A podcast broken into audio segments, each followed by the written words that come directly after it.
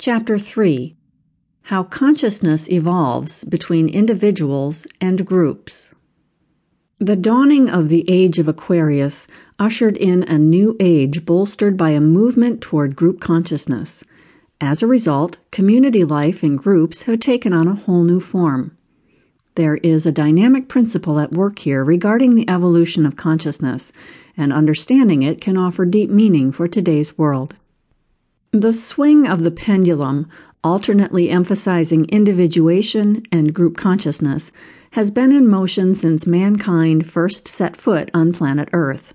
As human beings develop, this needs to happen, emphasizing during one period people's need to get their personal ducks in a row, followed by their need to walk in a straight line with others in their community. During each phase, we move to a higher level of development, leveraging what we have learned from the previous phase. Here's a somewhat simplified picture of how this looks. When humans first arrived on the scene, we were scattered hither and yon across the face of the globe, everyone pretty much keeping to themselves. We lived in so much fear we could barely cope with the environment, much less deal with unruly neighbors. We each fought the elements on our own. Of course, we needed to team up to some extent to fight our enemies, including the weather, beasts, and other clans, so we clustered in relatively small family groups. Even way back then, we liked to isolate, but we had enough sense to cooperate with others. Later, as populations grew, humanity got better at coping with the elements we became more efficient at taking care of ourselves. So we applied what we had learned about playing well with others, allowing us to widen our circles of human relationships. The pendulum swung over to focusing on creating a more enriching group consciousness.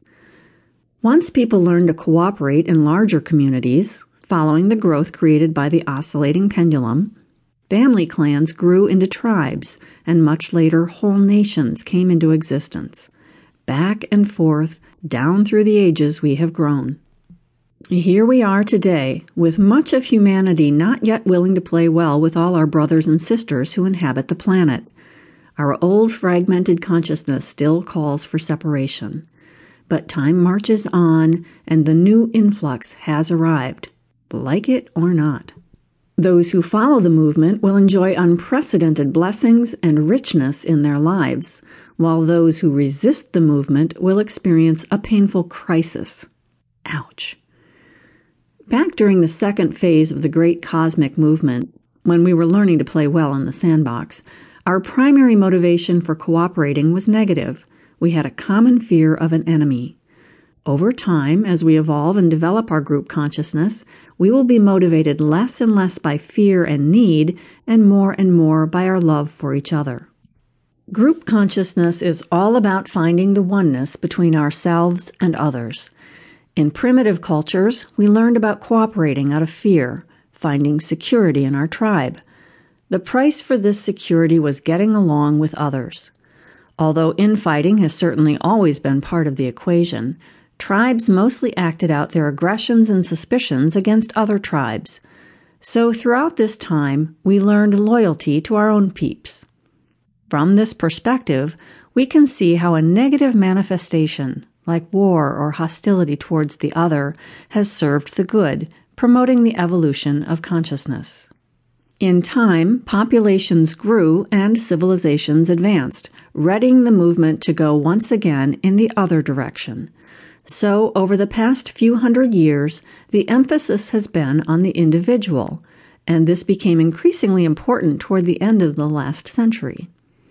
We were learning certain lessons related to individual rights. We have the right to be ourselves, to be different, to not conform, and to become more self responsible. As we turned the corner into the current century, this phase approached its end.